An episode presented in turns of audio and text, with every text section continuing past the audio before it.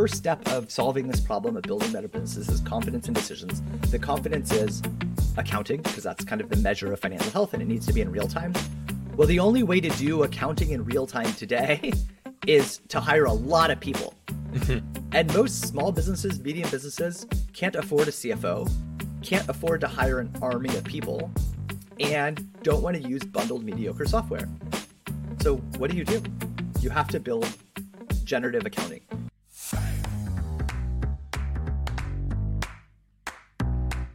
Hello, and welcome to Tech for Finance, where we help finance pros leverage technology to level up their lives. I'm your host, Adam Shilton, and in this episode, we're speaking with Sasha Orloff, co founder and CEO of Puzzle, a new AI enabled core accounting platform focused on autonomous finance. He has extensive experience founding and advising startups, with the companies he's founded having raised over a billion in financing, and he also serves as a contributor to foreveryfounder.com. Sasha has also spoken at venues including TEDx and the World Economic Forum, giving guest lectures at universities like Stanford, and his writing has been featured in outlets such as the Wall Street Journal and Fast Company. But when he's not building, Sasha likes to ski, play soccer, and play with his two kids, but mostly he just works, right? but before we dive in, if you like what you hear today, make sure to subscribe to Tech for Finance on your favorite podcast platform and on YouTube and sign up to the Tech for Finance newsletter at techforfinance.com. But great to have you with us today, Sasha. Um, hopefully, we'll we'll get rocking and rolling this time after the technical difficulties we had last time, eh? Second time's a charm. Yeah, there we go. So, but no, it's it's really good to to, to have you on. As I say, I was, I was really excited because obviously I love AI. Um, obviously, audience is forever trying to get up to speed with AI. So we'll talk about Puzzle, which obviously is totally AI enabled. So we can talk about how all that works in a bit. Um, recent funding from Born Capital, which is Ace. I think that's how we first got connected through yeah. Wouter, uh, Wouter Born at Born Capital, another previous podcast guest. So check that out. It's a really good conversation as well. But before we kick kick things off, Sasha, I mean, you've advised a load of businesses and you've co-founded a, a lot of businesses. So tech is kind of central to to everything that you've done throughout your career. So can you tell us a little bit more about how that's evolved and why you decided to, I guess, f- found Puzzle? Yeah, Hi, Adam. Thanks for uh, thanks for having me.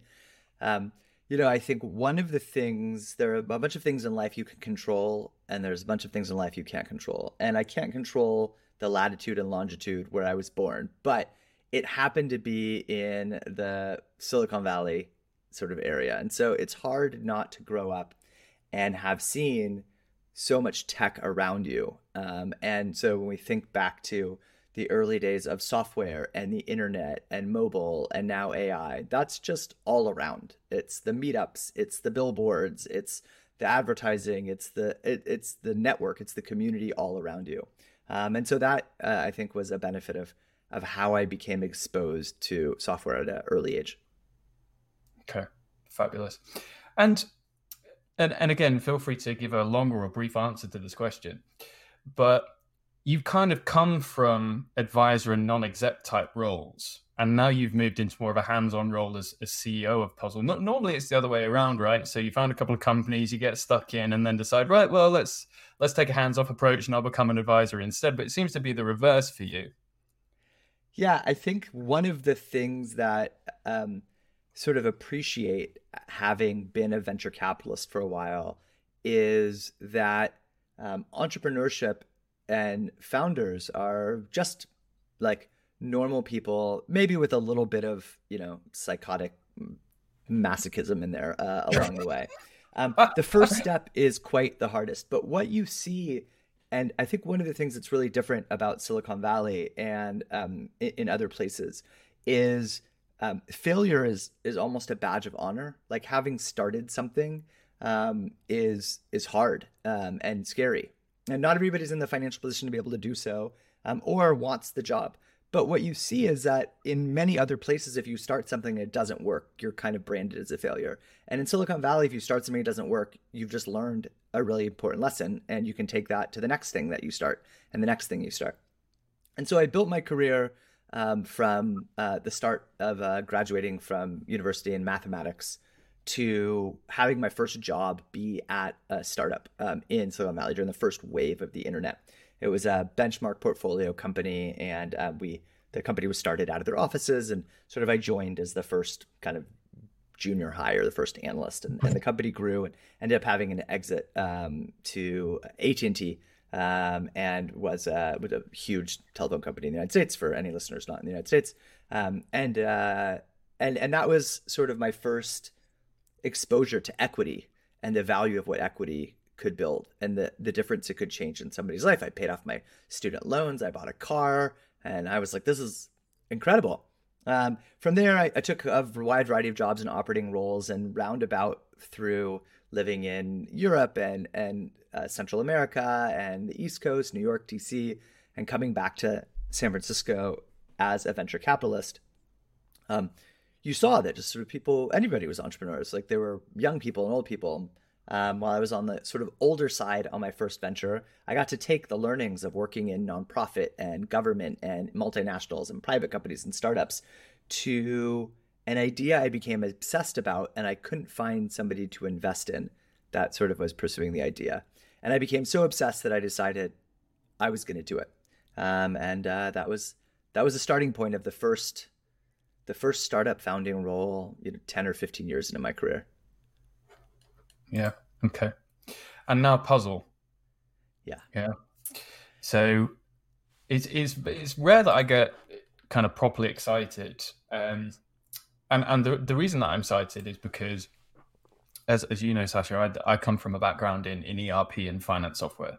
Yeah, whether it's Sage, SAP, Oracle, what what have you, and this this isn't a disservice to any of those platforms, right? But um, they've been around for a while um, and disrupting and innovating aren't necessarily always words that you attribute with some of these, you know, real, really large companies that got the lion's share of the market. I'm not saying that they're lazy, but they can afford to be a bit more lazy than, you know, a founder with a bit between their teeth trying to change things, right?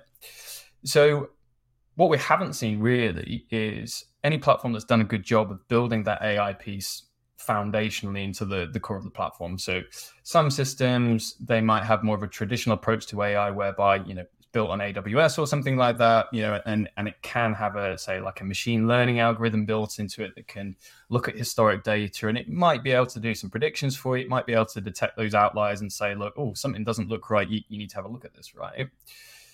But I think I wouldn't say that's old hat now, but it kind of feels old hat compared to some of the stuff that companies like you were doing, right? So when I looked at the demo that you did, because I think you did a Loom or something like that, just, just showing the key off, and, yeah. and, and, I loved it. It was great, you know, with all of the sort of um, conditional formatting and those AI generated insights from from the GL structure, and you know all of that sort of stuff that I'm sure people can check out if they go see Puzzle.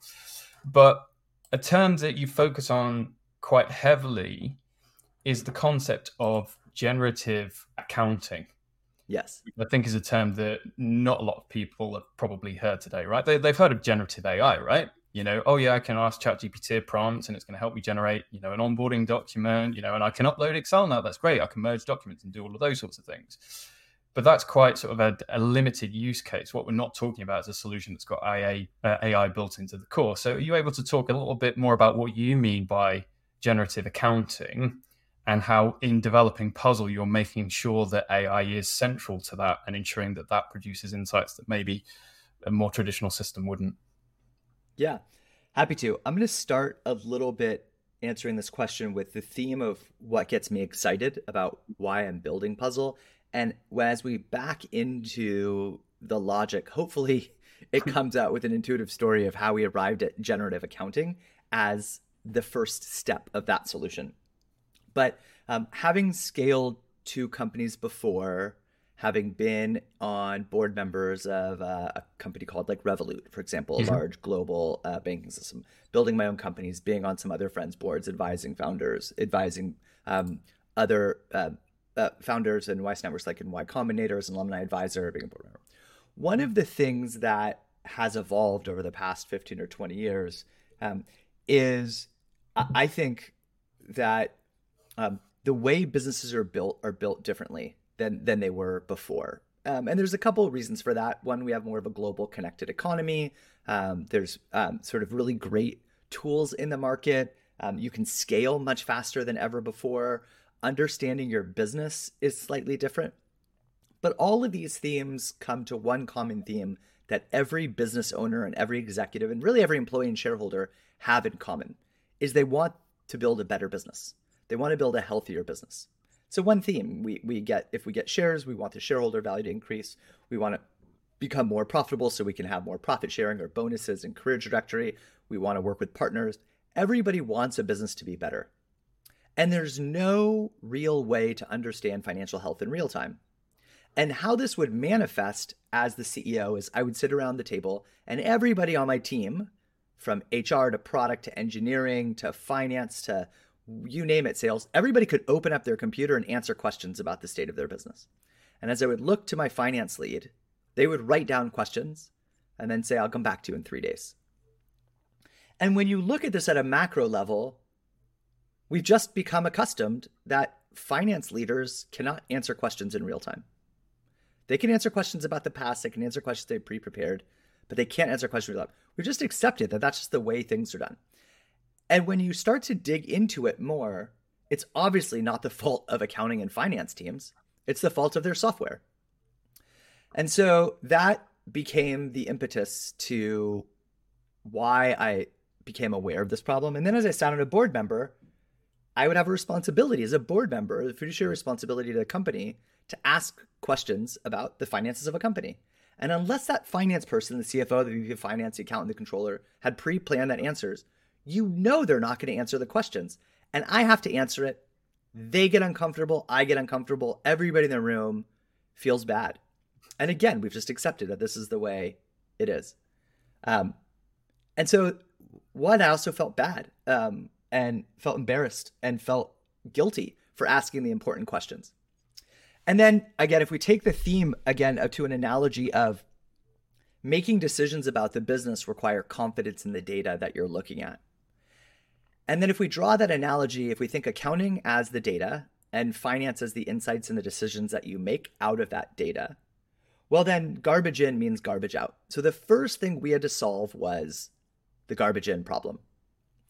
And so that was the impetus. I, I want to help businesses become better versions of themselves. I think making data driven decisions are better. And if you can have confidence in your most important financial decisions, then you should be able to build a better business. So that was the theme. That was the impetus. That was what got me excited. And it's a bit like puzzle. If you think about accounting as a puzzle too, well, if you're doing a thousand piece puzzle with grandma and you do 995 pieces and then you realize, oh man, I'm missing those five pieces, well, like you can't complete your full picture. And just like a puzzle, if you don't see all the pieces, you can't see the complete picture of your company. And so puzzle became the natural name for I want to be able to make sure I have all the pieces. In accounting, we call that reconciliation. And I want to make sure all the pieces are in the right order. Uh, and that's the sort of accuracy piece. Uh, and I want to be able to see it in multiple different ways as well.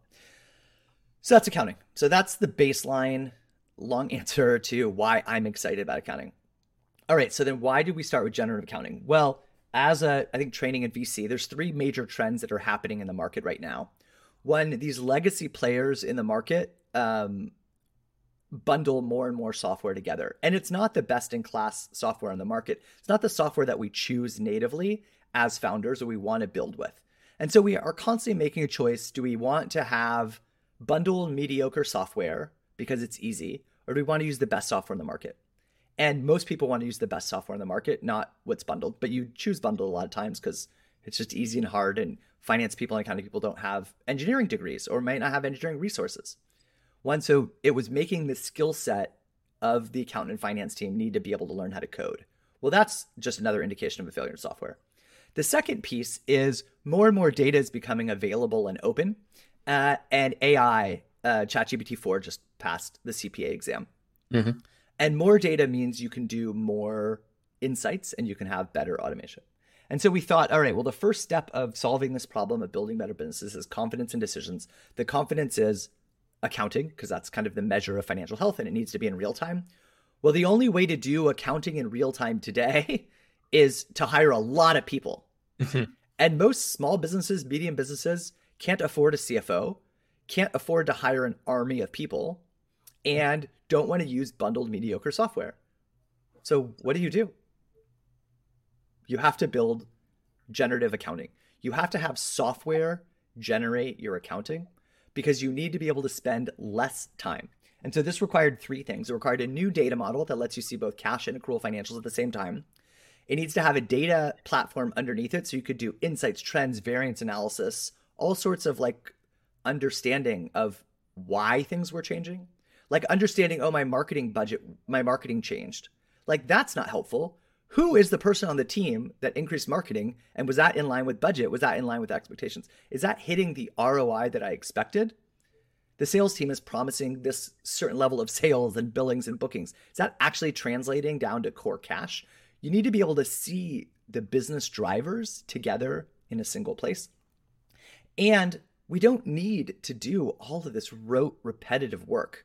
Like preparing a bank reconciliation, that's crazy. Like take the opening balance, closing balance, add up all the transactions, put them together. We should be able to automate that and match it to the general ledger and match to the bank statement and make sure all these things are done. That's where AI and software can come into play. You shouldn't need to categorize your same transactions again and again, again or have to create a manual rule.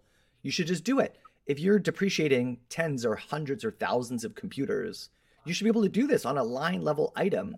So what we needed was an event driven system that has a learning system on top of it that generates financials and shows you what's accurate and what's not accurate. So you're spending less time focusing on helping drive the business. That's the long answer. no, it's, it's, it's great, and and I think it's something that people need to hear, and it's great that there's companies like yours pushing boundaries because it's the only way that we are going to move to to a better place, as you've so eloquently described there. You know, in order to get better as a business, we need to be able to make better decisions quicker, fundamentally, right? So, I think if we look at again focusing on that concept of generative accounting you've got your various puzzle pieces there. So you, mentioned example of you know reconciliations that are put, put on autopilot so that we don't have to set rules and, and manually match and, and all that sort of stuff.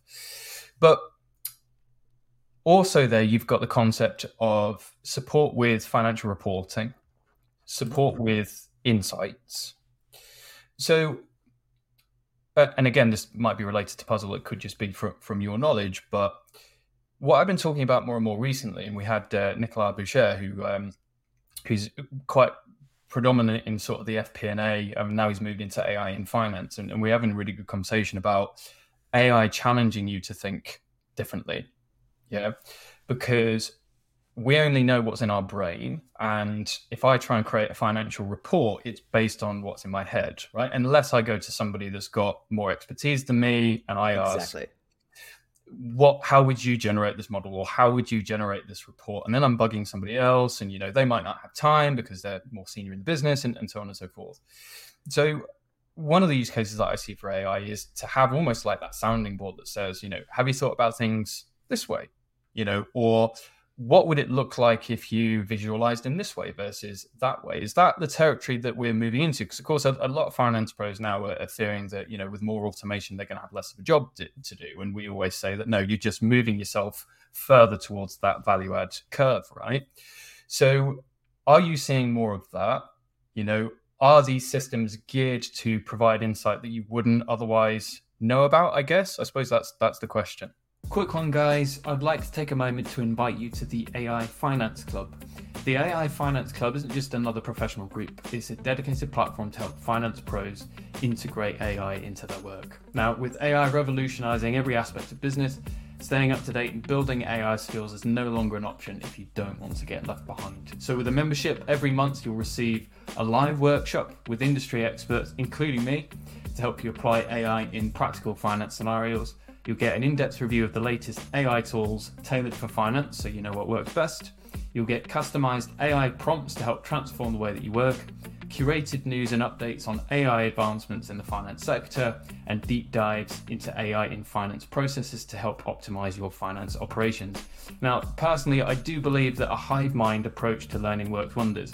So, on top of what I've already mentioned, you will have access to a community chat where you can connect, share, and learn from a network of finance professionals who are all embracing AI together. Now, as a Tech for Finance listener, you'll receive 10% off your first annual subscription.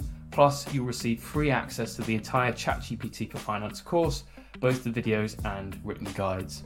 Now, to take advantage of this offer, go to techforfinance.com forward slash AI and enter the code ADAM100 at checkout. Once again, that's techforfinance.com forward slash AI with the code ADAM100 at checkout. See you there. I think um, there's so many benefits we could have. I mean, hours of conversation. But if, if we whittle it down to a couple things that are going to impact people's lives today and people's jobs today, I think one key benefit is one of the growing skill set that is needed in accounting and finance is code. Like if you are an engineer, if you're a, an accountant or a finance person and you know Python, you have superpowers beyond everybody else. Um, and that's crazy bonkers. Like you should not need to know how to code Python in order to do your job and to be great at your job. That is not. That's just a clear indication that um, the software is wrong. We should be able to enable you to answer the questions that you want to answer in the way that you want to answer them without needing to learn how to code. So the first part is connecting people to the data of the company and keeping the data structured in a single system. So if somebody on sales is making decision just in their sales platform or in revenue just in one of their payments platforms or in payroll in isolation without understanding the drivers of how these different data sources are connected together, sell like your your invoices have to drive to sales, have to drive like they have to drive all the way through to cash at some point or another. Um, and your people are on teams that are driving different aspects of your business. So the interconnectedness of the data is the hard part. Hmm. And that's a place where software does really well. So that was the first part I talked about is accounting needed a new data model mm. so that everybody in the organization was looking at the same data and it meant the same thing. The second piece I think is the retrieval back to what you you mentioned. Um, you need to be able to understand and ask questions. And so this is where generative AI or large language models are really good, assuming the underlying data is structured in a way that LLMs can understand. So it would be like, you know, asking my um, son what the EBITDA was of the company. Like, he's just not going to know because it's not structured. But if I gave him a book and I gave him our financials and there was the word EBITDA right there, he could like look down the list and then find the number according to the month in like the spreadsheet because mm. it's structured in a way that is great. I could say, listen, I know you're only eight.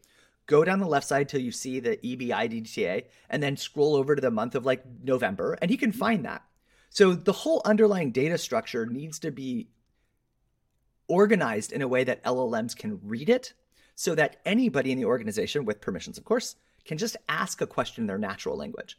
And one way in which we do this, for example, is one of the most time consuming parts of accounting is that last mile, right? That last little percent of like, what is this random transaction that Adam bought and didn't put a receipt on and didn't document, and there's no metadata. But if we could just identify that and trigger an email or Slack or a text and say, Hey, Adam, yesterday you bought this thing and I don't know what it is. Like, what is it? And you could just write back in human language, Oh, yeah, sorry, that was uh, an obscure piece of furniture I bought for the office uh, around. Like, great, we can categorize that really easily. Uh, this happened actually just this morning. Somebody, one of our new hires, just bought a, a standing desk, and it was some random word I'd never heard of before. Um, and they wrote back, and then they wrote, "Oh, this was my my new uh, adjustable height desk." Great. Well, that just categorizes furniture. You don't need to know anything about accounting. It just works. So I think it connects people through natural language to an obscure set of rules. That's accounting. And I think the last piece is, like you said, there's somewhat different views in your finances and you need to understand the drivers and how these things come together. And so for example, like the typical stereotypical one is like my accrual revenue if I'm a software company and somebody prepays me an annual amount, like my financials, my accrual financials are just going to show my revenue as like some amount of money. And my cash financials are going to show like a big huge upfront payment and it's going to be really lumpy. Well, like both are correct technically, uh, but I need to have trust because as soon as you start obscuring away cash and time, uh, in your accrual financials or your GAAP financials, like you you no longer there's always that air of like, do I trust this? And so you have to be able to trace everything down to the raw. Like everybody knows, like customer X bought product Y on this date, right? That makes intuitive sense to everybody. How something comes through an amortization schedule and then reconciles back to cash, and then halfway through they upgraded or downgraded or they charged back and they changed payment terms. Like if you can't trace and understand all of this, you never really you're, you're not going to be able to comfort. And when you're doing this from at least in our research, a lot of people are still doing this in Excel. They're doing their mm-hmm. depreciation amortization schedules, adjustments in Excel, which requires incredible discipline to document policy, what's out of policy. And that's why we have like the concept of like a bookkeeper or an accountant prepares it and a controller oversees it. And then we have a third party auditor that that oversees the overseeing of the overseeing. And then we have the AICPA overseeing the overseers of the reviewers of the person doing the work. Like software can actually do this and build confidence in so we don't need four people to review the same one transaction all the time. Like software can solve this. And so that's a bit about how um, i think ai can both see and review and validate in a way that um, if you did it with software would require years and years and years of coding every single possible edge case and nuance where AI can interpret this and say, hey, I think you should look into this. Doesn't say declaratively, here's a problem and I fix this and I didn't tell you about it. But at this point right now, AI is really good at saying, hey, this looks this looks off in a way you can do it in a single Bard or Chat GPT call in a way that would previously take maybe a decade um, to write all of the different edge cases um, of software. And and it's it's so interesting, and I just want to want to focus on a couple of things that you you've said there because it's got it's got the cogs wearing. And sorry, we're, we're drifting off some of the topics that I sent to you, but hopefully you're okay drifting a little bit. So one of the things you said is firemen shouldn't need to know how to code Python yeah, which which I, I agree with, right? Because you know, the more time you're spending on learning something new and then spending the time, you know, generating the code and then running it in an environment that you might not, might not be familiar with, this time that's spent away from, you know, making decisions or doing the business partnering thing, you know, speaking to, to the CEO, people like yourself say, you know, what insight do you need from me? What, what data do you want? So I'll, I'll echo that by saying that, you know, if there are tools that can save that time, then that's that's all for the better, right? Um, recently, Microsoft announced that you can now build Python into Excel, which I thought, oh, you know, th- this is amazing because you know you can then take your Excel to the next level, but you're still working in Excel, right? You know, so maybe the question is, if you're having to use Python in Excel, is your data and is your structure set up in in the right way? So so that's when we've got to go back to what are we solving for? Are we solving for the wrong problem or do we need to go back to the origination of that and maybe we adapt our process or think about who's doing what you know and, and maybe automate at a base level before we think about re-engineering through python in an excel spreadsheet or, or so anyway that, that's something that, that, that came to, to my mind. You can't hear me nodding vigorously uh, of, uh, yeah. uh, on the podcast but yes i, so, I agree. so I'll, I'll echo that.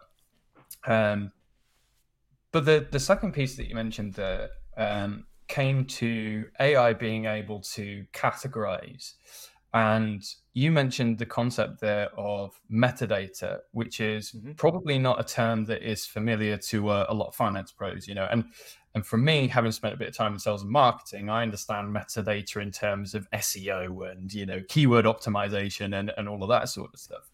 Um, yeah. But I suppose metadata could be summed up as like associated information. Is that a fair? Yeah. Is that a fair? So I think there's there's um um it first of all.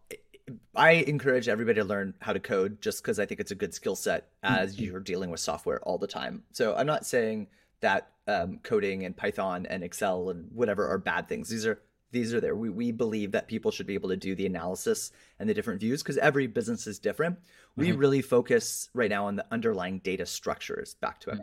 And so, what does metadata mean? Well, if you think about the kind of origination uh, of accounting or the history, the evolution of accounting, um, it's a sort of a series of debits and credits and a bunch of checks and balances on the debits and credits.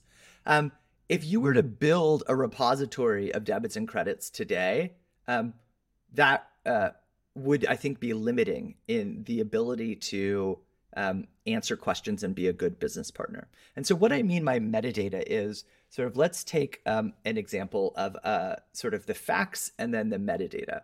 So, um, you uh, bought a computer today.